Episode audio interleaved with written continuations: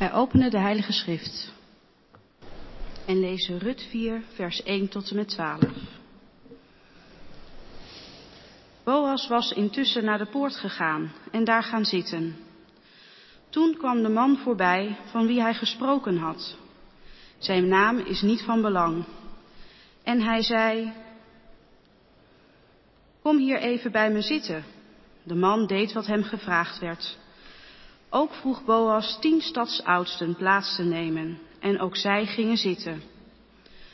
Toen zei hij tegen de man die ook als losser kon optreden, het stuk land van onze broer, broeder Elimelech wordt door Naomi, die teruggekeerd is uit Moab, verkocht. Ik meen dan ook u het volgende te moeten meedelen. U kunt het stuk land kopen ten overstaan van de hier aanwezigen en ten overstaan van de oudsten van het volk. Als u van plan bent uw rechten te doen gelden, dan kunt u dat doen. Zo niet, dan moet u mij dat laten weten. U bent de eerste die hiervoor in aanmerking komt, en ik kom na u. Ik zal mijn rechten doen gelden, zei de man. Daarop zei Boas, wanneer u het stuk land koopt van Naomi, koopt u het ook van Rut, de weduwe uit Moab. En zal de naam van haar overleden man voortleven op zijn land. Toen zei de man, dan kan ik mijn rechten niet doen gelden, want dat zou ten koste gaan van mijn eigen familiebezit. Neemt u het maar van mij over, want ik kan het me niet veroorloven. Koopt u het land maar. En hij trok zijn sandaal uit. Als vroeger een dergelijke koop of ruil rechtsgeldig gemaakt moest worden, bestond er in Israël het gebruik dat men zijn sandaal uittrok en die aan de ander gaf. Zo werd een dergelijke zaak in Israël bekrachtigd. Daarop sprak Boas tot de oudsten en alle anderen die daar waren. U bent er vandaag getuige van dat ik van Naomi het gehele bezit Elimelech en dat van Kilion en Machlon koop. Daarmee neem ik ook Rut tot vrouw, de Moabitische, de vrouw van Machlon, om de naam van haar overleden man te laten voortleven op zijn land. Zo zal zijn naam niet verloren gaan bij zijn verwanten en de inwoners van de stad. U bent daar vandaag getuige van. Ja, zeiden de oudsten en allen die bij de poort aanwezig waren. Daarvan zijn wij getuigen. De Heer geven dat de vrouw die in uw huis komt, zal zijn als Rachel en Lea, die beide het huis van Israël groot hebben gemaakt, zodat ook u groot zult zijn in Efrata en uw naam in Bethlehem zal voortbestaan. Mogen uw huis worden als het huis van Peres, de zoon van Tamar en Juda, en wel door de kinderen die de Heer u bij deze jonge vrouw zal geven.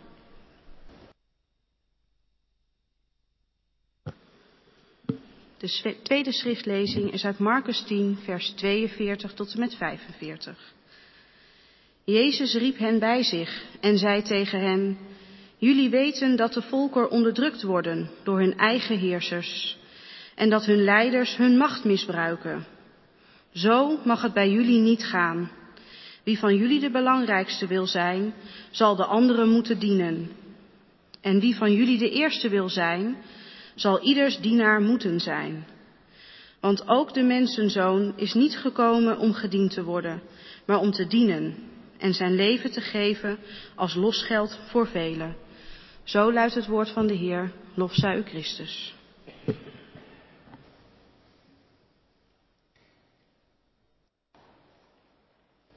Gemeente van onze Heer Jezus Christus, broeders en zusters.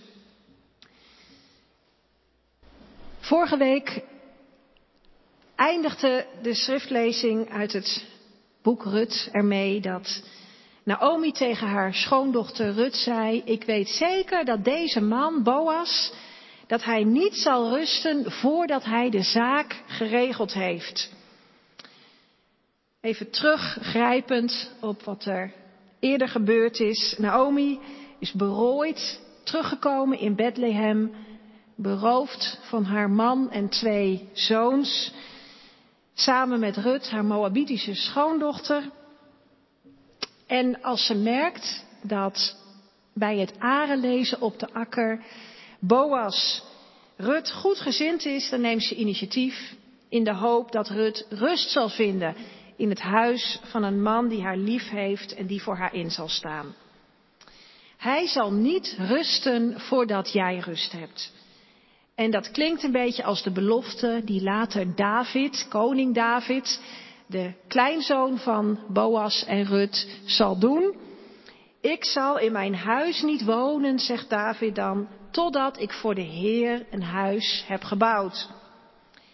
En het weerspiegelt misschien ook wel iets van de Messias zelf, van Jezus, die geen plaats de zijne kon noemen om zijn mensen, de zijnen, een vaste woon- en verblijfplaats bij hun vader te geven, in het huis van de vader.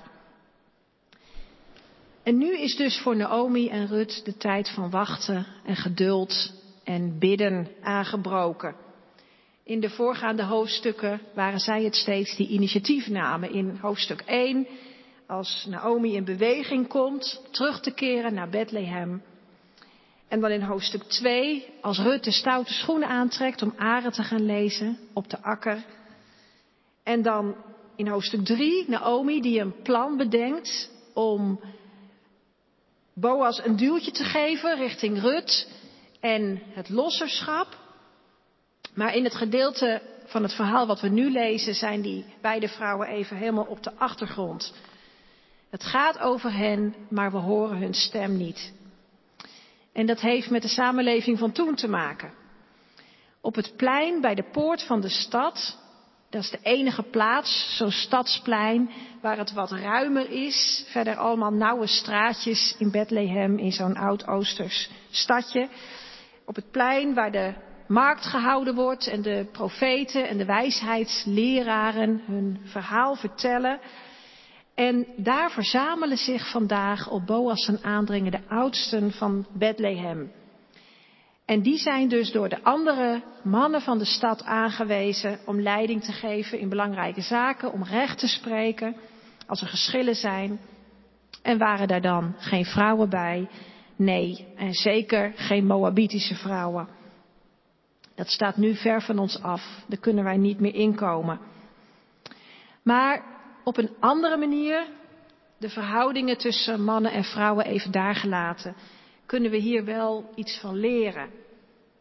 Er is voor Rut en Naomi en ook voor ons een tijd om te handelen, om aren te lezen, om je mooi te maken en dan dapper, maar ook met een bevend hart, s'nachts de dorsvloer op te gaan.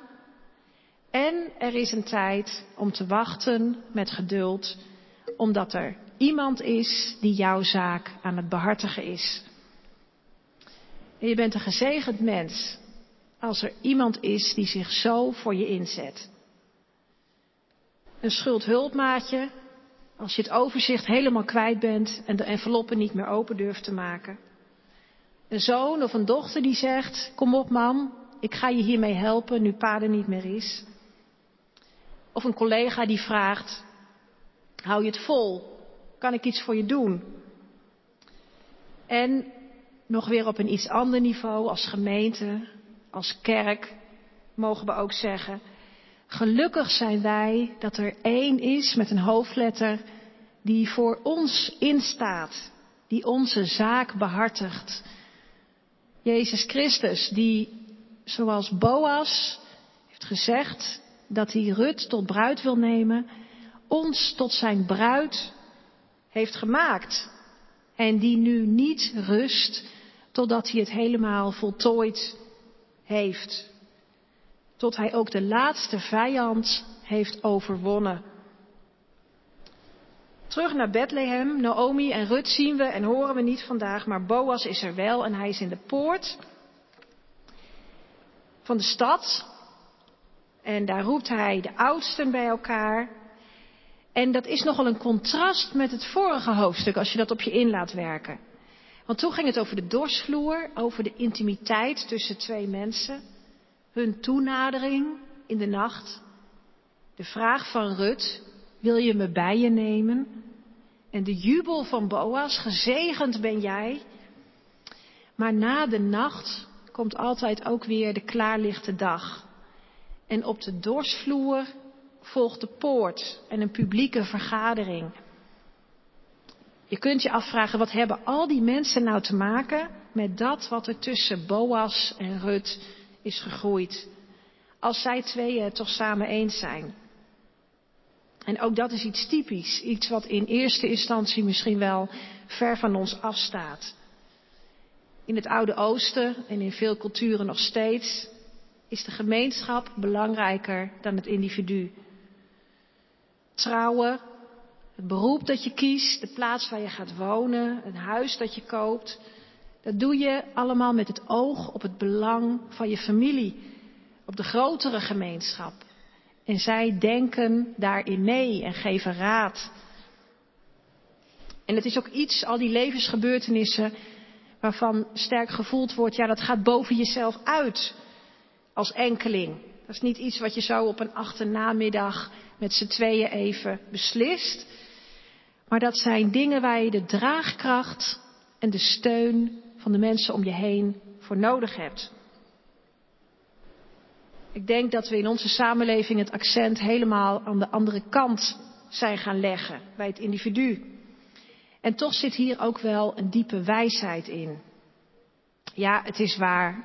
Een gemeenschap kan een dictatuur worden als de enkeling niet gerespecteerd wordt. Maar aan de andere kant komt een enkeling ook niet tot zijn recht en wordt een vervelende, verwende dwingeland, een kleine mini-dictator, als daar geen gemeenschap omheen is. En zo is het ook met de liefde tussen twee mensen. Die moet op een gegeven moment ook gewoon helder worden voor de buitenwereld. Het licht moet er overheen. Niet alleen de nacht, maar ook de dag en de mensen. En er moet ook gewoon iets over afgesproken worden. Dingen op papier gezet, beloftes gedaan, voor iedereen hoorbaar. En dat kan je dan ook weer verder dragen als stel. Dat hoor je mensen soms ook zeggen. Ja, dat geeft ons ook uithoudingsvermogen als het moeilijk is. Dat je weet, we hebben het beloofd. We waren op het gemeentehuis. We waren in de kerk. Al die mensen waren erbij en God was onze getuige. Dus van de romantiek naar het gemeentehuis. En daar zitten ze dan in de stadspoort. Boas. En hij is er nog maar net. En dan komt die andere losser voorbij. Misschien wel op weg, s morgens vroeg naar zijn stuk grond buiten de poort van de stad. En hoe zat het ook alweer met dat losserschap? Het is er al een keer eerder over gegaan. Nou, iedere familie in Israël heeft zijn eigen stuk grond in het beloofde land gekregen. En daar is je familienaam dan ook aan verbonden. Het land van Elimelech. En daar, wroetend in de grond, zaaiend, maaiend, onkruid wiedend, druiven plukkend, daar mag je de goedheid van de levende Heer proeven. En daar mag je uitzien naar de Messias. En als iemand dan toch uit armoede zo'n stukje grond moet verkopen, dan is het dus de bedoeling dat iemand uit de grotere familie, iemand van de clan, de wijdere familie, dat stukje land koopt, zodat de familienaam daaraan verbonden blijft. Dat is dus de losser. De losser koopt het dan voor jou, zodat het verbonden blijft met de familie. En we hebben dit nog niet eerder gehoord, maar blijkbaar is er nog een stuk land van Elimelech, de gestorven man van Naomi, en ze moet het verkopen. Misschien kan ze het als vrouw alleen niet houden, of misschien heeft ze geld nodig. Dat is niet helemaal duidelijk. In ieder geval hoopt Naomi dat Boas als familielid dat stuk land zal kopen. En dan blijft de naam van haar man en haar zonen daaraan verbonden. Maar, heeft Boas gezegd, er is nog een ander familielid en die is eigenlijk nog naastere familie van jullie, dus hij komt eerder in aanmerking. En die man komt precies op dat moment aanlopen. Hé, hey, die en die, zegt Boas, als hij hem ziet. In het Hebreeuws staat er Poloni Almoni. Zoiets als meneer Dinges. Dat is wel een beetje apart, want je kunt ervan uitgaan dan in zo'n klein stadje als Bethlehem dat iedereen elkaar wel kende. Waarom zegt Boas dat nou? Nou, dat wordt straks nog duidelijk. Maar eerst legt hij het verhaal voor aan deze andere losse. En hij beroept zich op de Torah. En hij zegt dan tegen die meneer Dinges: Jij kunt het land van Naomi lossen als jij dat wilt. Nou, dat is goed, zegt de man. Hij ziet er misschien wel wat voordelen van. Hij kan wel wat extra land gebruiken. Hij heeft er blijkbaar ook het geld voor. En je zou zeggen dat op dat moment Boas de schrik om het hart slaat. Want dit was toch niet de opzet, want Rut heeft er ook nog mee te maken. Maar hij heeft nog een troef. Boas is om zo te zeggen heel creatief met de Torah. Hij verbindt twee bepalingen aan elkaar die van oorsprong niet met elkaar te maken hebben. Het ene is het losserschap en het andere dat is het leviraatshuwelijk. En dat laatste houdt in, als een man sterft, kinderloos, dan zorgt zijn broer voor een kind bij de weduwe. Zodat kinderen, de kleinkinderen, dat ergens dat nageslacht van die overleden broer er toch bij zullen zijn als eens de Messias komt. En dat ook de kinderen van die overledene de Messias zullen begroeten. En Boas gaat dus die twee dingen aan elkaar knopen en dan maakt hij ervan, als je het land neemt, ja dan zul je ook met Rut de Moabitische trouwen, om een kind te verwekken voor de gestorvenen. Nou, dat kan ik niet doen, zegt de anonieme losse dan. En wij weten allemaal wel, als we zeggen, ik kan dat niet doen, daar zit heel vaak toch ook iets in van, ik wil het niet. Maar ik wil er verder niet over praten. Hoe moet je dat nou lezen? Aan de ene kant kun je zeggen, zeggen sommige uitleggers ook, ja, die man die staat in zijn recht. Hij hoeft het niet te doen. Hij is niet een broer van Maglon, de overleden man van Rut. En het was misschien ook wel in zijn nadeel, want als hij um, met Rut nog een kind krijgt, dan wordt het erfdeel van zijn eigen kinderen kleiner. Misschien zijn er ook nog wel andere nadelen aan, maar goed, het, hoeft niet. Die man staat in zijn recht. Aan de andere kant wat is het toch ook een troost en een ding om dankbaar voor te zijn dat niet iedereen in de geest van deze meneer Dinges, Poloni, Almoni leeft. Dat er ook nog een andere geest, de geest van God, door de wereld waait. Een geest van ruimhartig leven. En waar zie je dat nou? Je ziet het in mensen zoals Boas. Die heel dat verdrietige verhaal van Rut en Naomi op zich neemt. Die bereid is om een kind te krijgen. Dat de naam van Maglon draagt. Om de stamboom van een ander voor te zetten. De stamboom die de zijne niet is. En wat doet het goed? Wat tilt het ons ook op als je dat ergens ziet gebeuren, als dat waar wordt? Als mensen zich belangeloos en van harte inzetten om een ander te verrijken, zonder aan hun eigen belang te denken.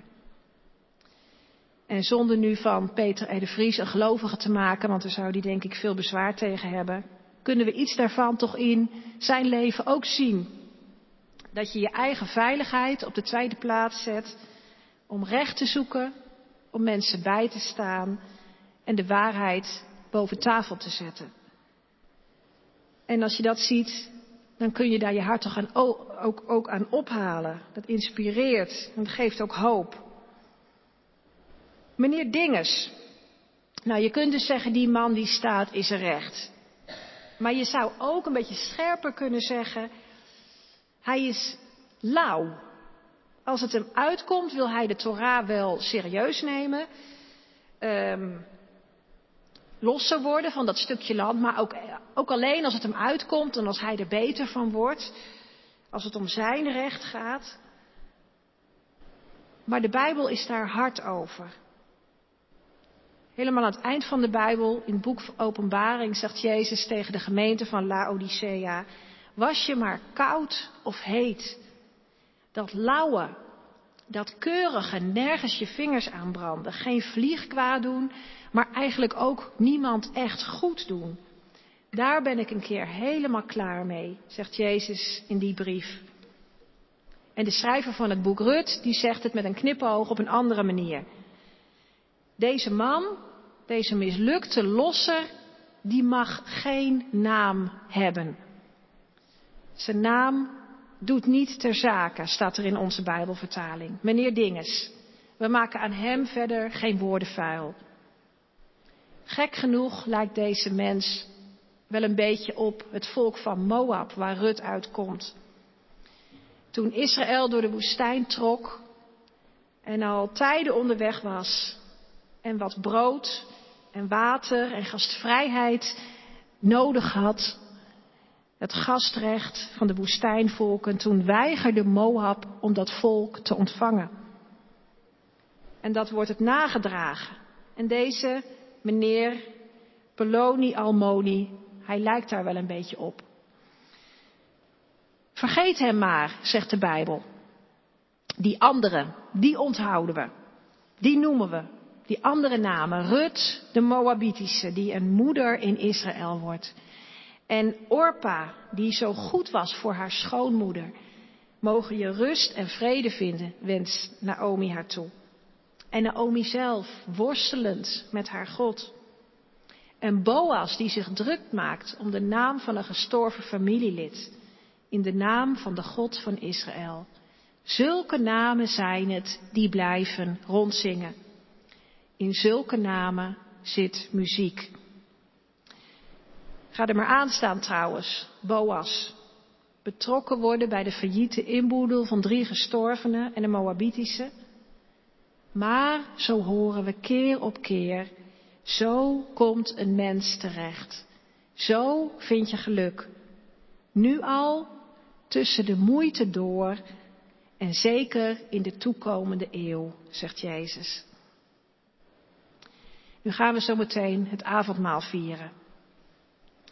En dat betekent, dan gedenken we en vieren we, wij die geen naam hadden, die geen toekomstperspectief hadden, zolang we onszelf op de eerste plaats zetten. Wij hebben een nieuwe naam gekregen, die van Jezus Christus, het kind van Bethlehem. En we brengen ons te binnen, we mogen het straks proeven als we brood en wijn nemen, dat Hij ons vrijkocht van heel dat lauwe leven van ons. Van die gebondenheid aan ons eigen belang. Dat Hij ons vrijkocht tot een leven dat zich laat zaaien en breken en dat vrucht draagt.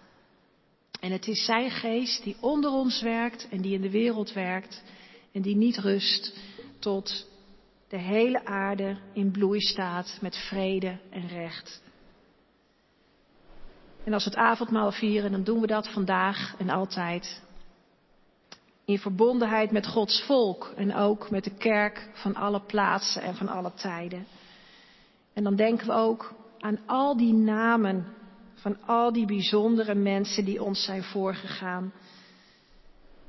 Hier in het boek zijn ze geschreven en u draagt ook zelf de namen met zich mee de namen die verbonden waren en voor altijd zullen zijn met de naam van Jezus. Amen.